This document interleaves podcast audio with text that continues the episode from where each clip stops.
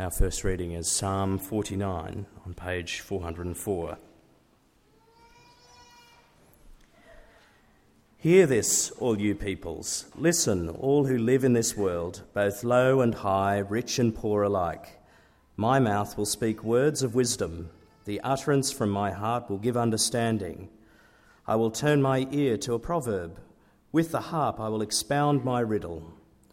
Why should I fear when evil days come, when wicked deceivers surround me, those who trust in their wealth and boast of their great riches? No man can redeem the life of another or give to God a ransom for him. The ransom for a life is costly. No payment is ever enough that he should live on forever and not see decay. For all can see that the wise men die the foolish and the senseless alike perish and leave their wealth to others. Their tombs will remain their houses forever, their dwellings for endless generations, though they had named lands after themselves. But man, despite his riches, does not endure. He is like the beasts that perish. This is the fate of those who trust in themselves and of their followers who approve their sayings. Like sheep, they are destined for the grave, and death will feed on them. The upright will rule over them in the morning. Their forms will decay in the grave, far from their princely mansions. But God will redeem my life from the grave. He will surely take me to himself.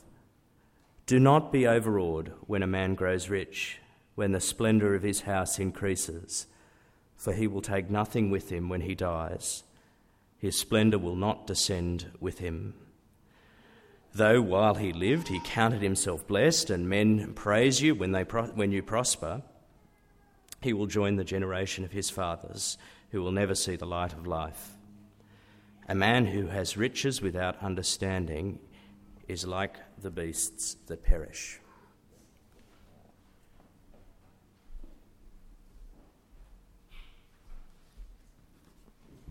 The second reading is from the New Testament book of Titus, chapter 2, verses 11 to 15. This can be found on page 844.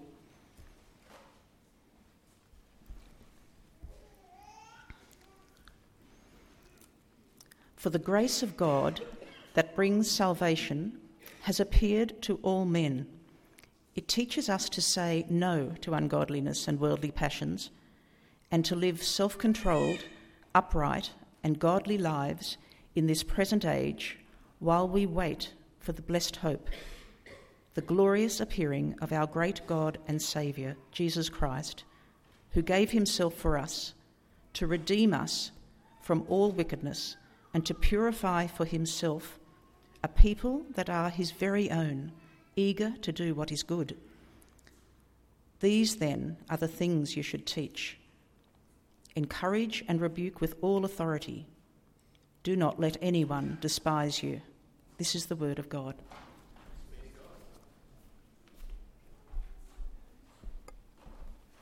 Again, let me add my welcome, especially if uh, you're new visiting, passing through. It's great that you're able to join us here this morning. Uh, the Titus reading is probably the better one to have open of uh, the two readings we have, though. Let me prepare you. In the lead up to Christmas, we haven't been looking as much at one particular part of the Bible, but, but an idea. We've been looking at the cross.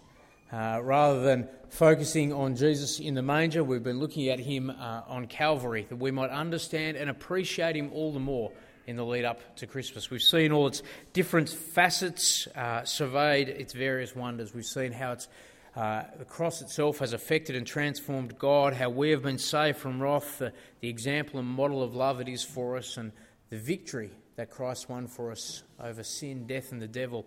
All these things getting a stronger and greater appreciation, not just because it's interesting, because, but because the cross changes lives.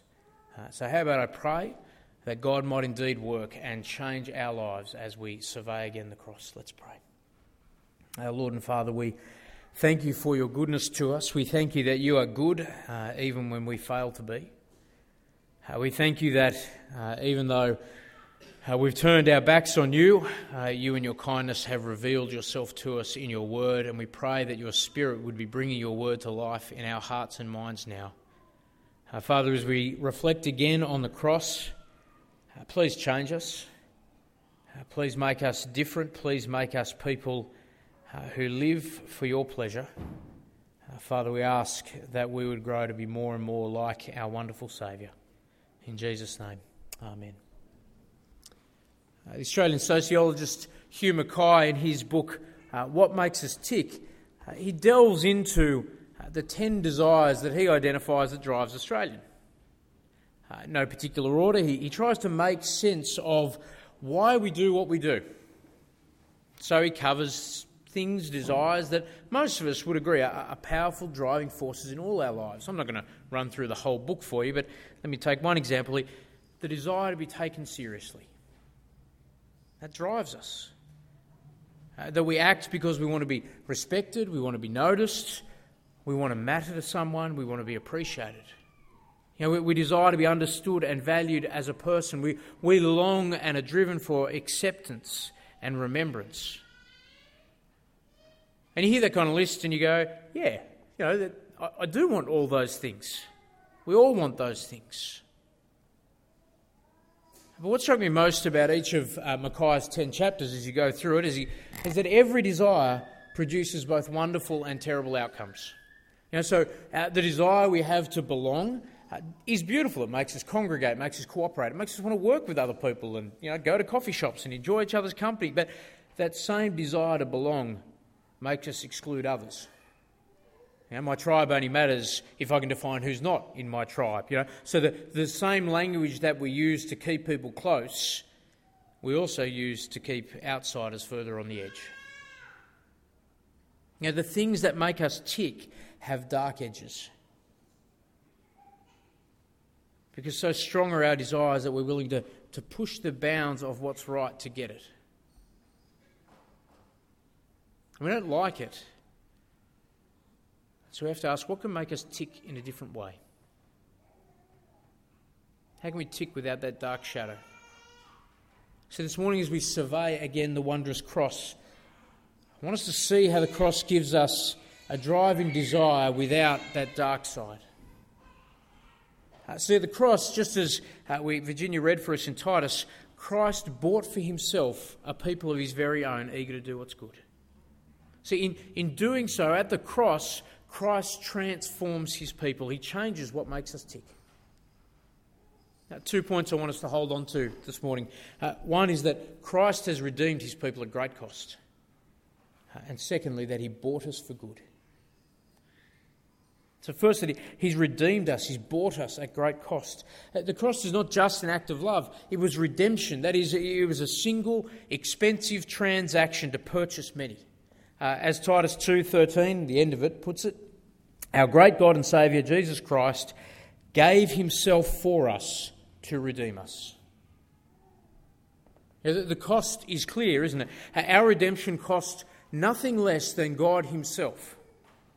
You know, Psalm 49 that Andrew read for us raised the problem, didn't it? Uh, that for all the wealth in the world, it couldn't be solved.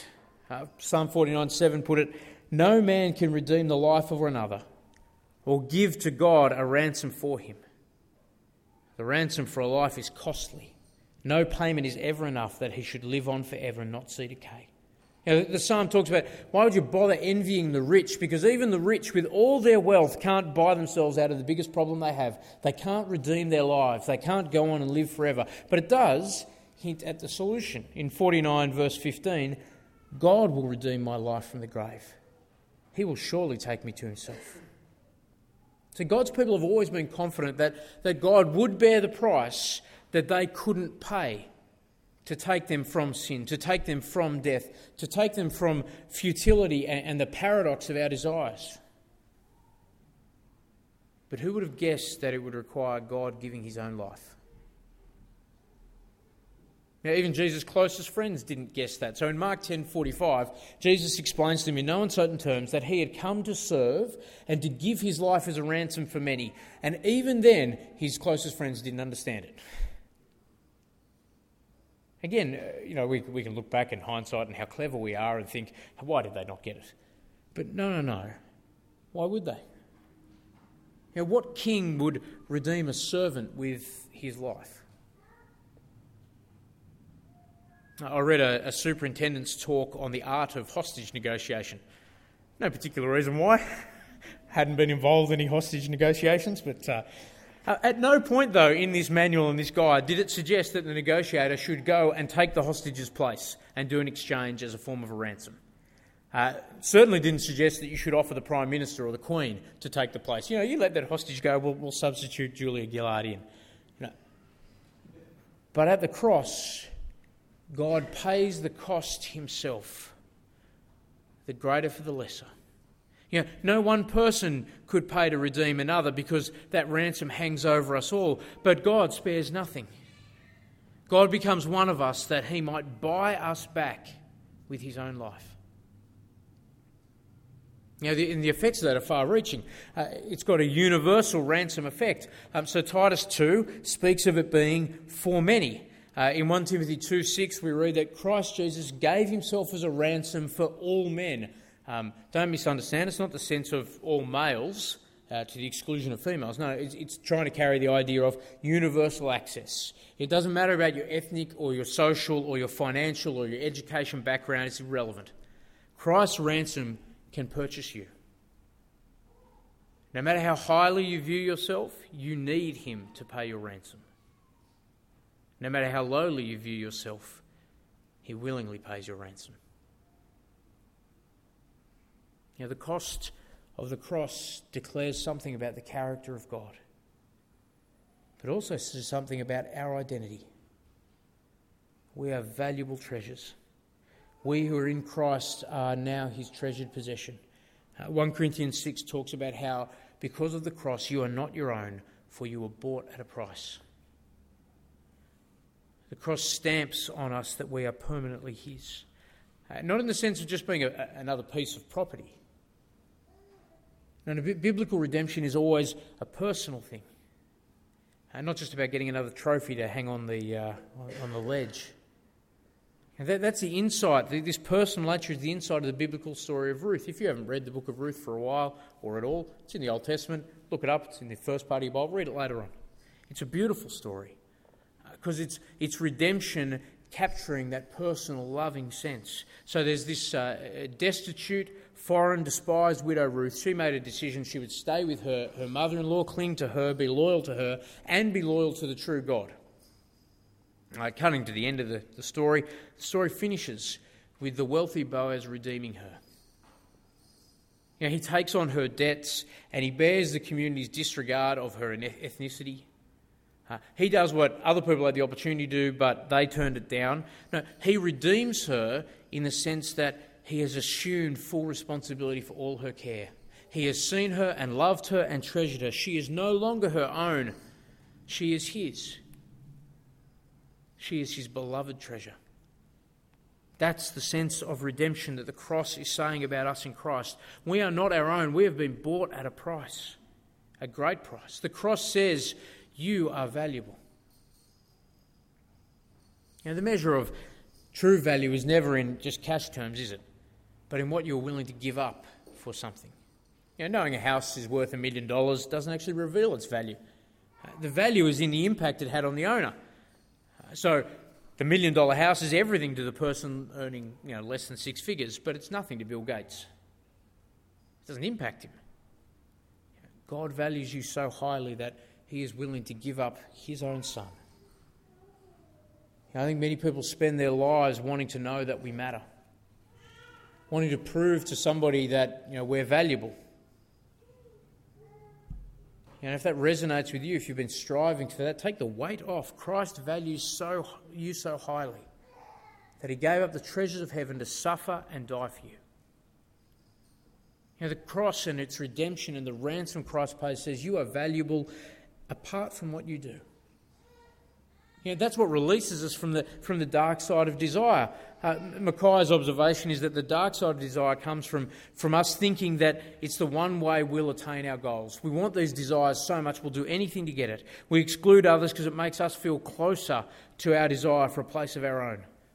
You know, we desire to belong to a group, so so we cast our consciences aside and just go along with the crowd to fit in. Know, to quote him, it is sobering to realise our desire can cast a shadow dark enough to obscure our sense of right and wrong. You know, the dark side comes because we think we have to earn our desires and achieve them on our own. But the cross undercuts it, it gives us that new way to tick. You know, we can now act not to become valuable, but because we are valuable.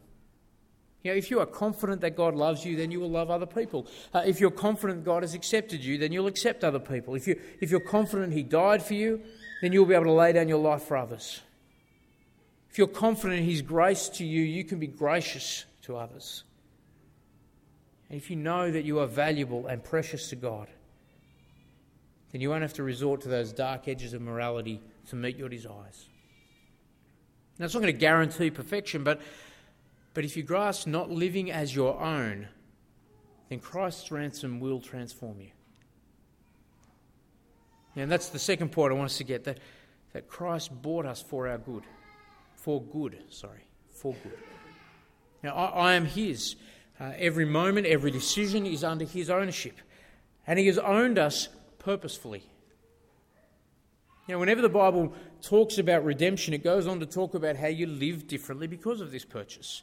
Uh, we live for good. Again, that, that passage from Titus 2. Our great God and Saviour, Jesus Christ, gave Himself for us. Why? To redeem us from all wickedness, to purify for Himself a people His very own eager to do what is good. Eager to do what is good, excited. Uh, for, for those who are redeemed by Christ, who know the cross, goodness is, is not optional, it's our passion.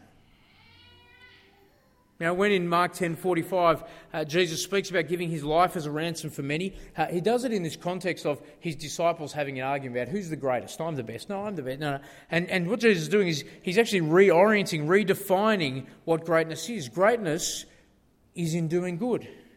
Greatness is in putting others' needs ahead of your wants.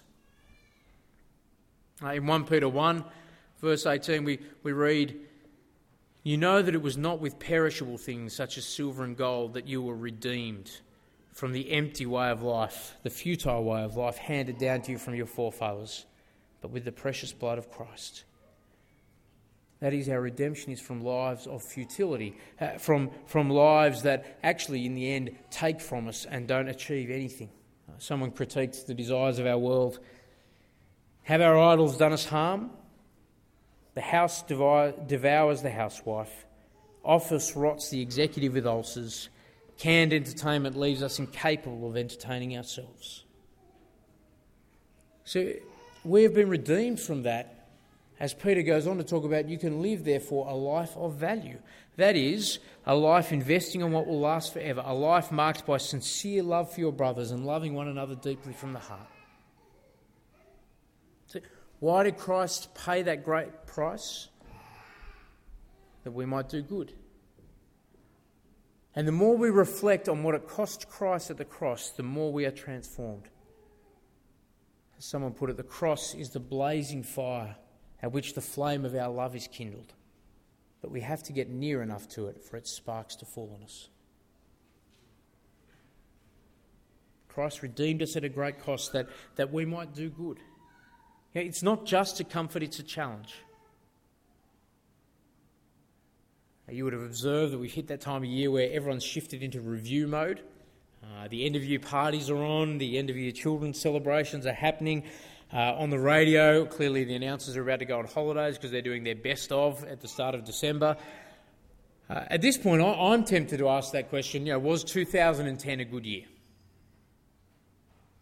But the more I've looked at the cross this week, the more I've realised the question I should have been asking is was 2010 a year in which I did good? Now, that's a big question. It can be a little hard to pinpoint and measure it. Let, let me break it down into three questions that reflect God's eagerness for goodness. One, did you do good in the little things? Now, the redemption of the cross is an act of service, but, but it wasn't a one off. That was Jesus' pattern of life. Uh, he demeaned himself. He did the, the kind of lowly and menial tasks of washing his disciples' feet. He, he did good in the little things. He attended to the needs of individuals. Even, then, even though he was busy and popular and much in demand, he still took the time for individuals. Um, even hanging on the cross, dying, bearing the weight of the sin of the world, he was concerned for his mother's future welfare. He did the little. Uh, Tim Chester tells a story. Uh, a missionary visited us. Someone had moved across continents.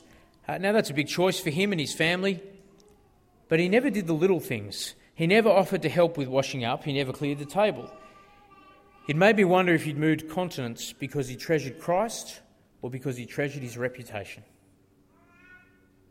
So, a good measure of whether we did good in 2010 is not did you start an international multi million dollar charity, uh, but did you do good in the little things? You know, the helping hand when you weren't rostered on to the morning tea here at church or tidying the church. The willingness to come home from a long day at the office and still cook dinner for the family, even though it wasn't your turn. Uh, in the having a hard day with the kids, but still freeing your husband up to go and study the Bible at Connect that night. In taking time to listen to that difficult person. You know, goodness in the little things. Second question to see if you've got that eagerness for goodness as you reflect did you do good counterculturally? Now, Christ regarded the lepers and the outcasts. Uh, he, he even you know, esteemed the devalued and burdensome children of others. I mean, everyone likes their own children, but other people's kids, well, Jesus welcomed them. ultimately, the, the cross was, was folly and shame to the unbelieving and respectable world. You know, he did good in a way that the respectable and good people didn't value. He did good counterculturally. Uh, a Christian CEO of a, a US car dealership uh, worked out that in general, uh, men were more persistent negotiators than women are. He also worked out uh, that Anglos are more determined to press their own interests than African Americans. So, putting this together, he worked out that his car dealership and all the dealerships he owns, the, the practice of being able to haggle and negotiate the price of the car, in the end meant that black women, who were generally the poorest in the community, ended up paying the most and were his highest paying customers. And so, in a desire for doing good, he actually overturned the normal policy at, well, all car dealerships, but certainly at his one. He just said, the price is the price, there is no negotiations. Because what he noticed was it was the most disadvantaged who lost out. You know, he was motivated by this biblical principle not to take advantage of, of widows and orphans, the disadvantaged. And whether or not it was good business, he didn't care. He was just committed to doing good, even though it was countercultural. You know, that same challenge falls to us. You know, that, that measure of 2010 is whether our goodness stood against the tide or just flowed with it. I was really encouraged uh, yesterday at um, uh, the James Milson uh, Retirement Village Carols. One older lady uh, I was chatting to she was just sharing me. She was just so thrilled. Uh, she was saying, what, what a good job our, our, church is doing to have so many young people. At first, I thought she was talking about my children who were there. I worked out she was talking about the people in their 20s and 30s. Uh, that it was so lovely to have these, these young people give up their Saturday afternoon to come and sing. Know, it wasn't a big thing, but she noticed it was countercultural. Third one to analyse it is have you done good to those who aren't? Have you done good to those who aren't good? You know, over and over again, the cross is goodness to the undeserving. Uh, in Titus 2, the reason we needed redemption is because we're inclined to ungodliness. We're inclined to actually not wanting God in our lives. We rejected his goodness, and yet still he does the ultimate good. You know, the, the model of the cross is goodness to those who aren't. And Jonathan Edwards uh, challenged the normal patterns of goodness. Uh, when people told him, Oh, I can't help anyone, he would uh, clarify that and challenge them, saying, You mean you can't help anyone without it burdening yourself? You know, he took on as well the objection that, oh, that person, I'm not going to help them, they've brought it on themselves, it's their own fault. And he points to how Christ loved us that way and encouraged people then to foolishly and perversely throw away the riches which we were provided with for the sake of those people. You know, I suppose his words struck home to me again this week. I, had been, uh, someone had made contact with me again who had helped in the past with an alcohol problem. Uh, even after another stint at rehab, uh, he's sadly fallen off the wagon again. And I know that I'm tempted to give up doing him good because of the way he keeps squandering his chances. But to do that means I'm only doing good to the good. To do that would fail to see how helping him protects others he's in contact with. Uh, to do that would fail to show the nature of the cross. You know, for 2010 to be a year when I did good, it needs to include me doing good to those who aren't, just like Christ did with you and me. So let me ask you straight you know, what makes you tick? Is it in trying to earn the desires that burn in all of us? Is it that you strive after and drive yourself to belong, to be taken seriously, to find acceptance? Or is it in the satisfaction knowing those desires are met when you were purchased at the cross? And may this be the heart of what makes us all tick. That our great God and Saviour, Jesus Christ, gave himself for us to redeem us from all wickedness and purify for himself a people of his very own, eager to do what is good. How about I pray?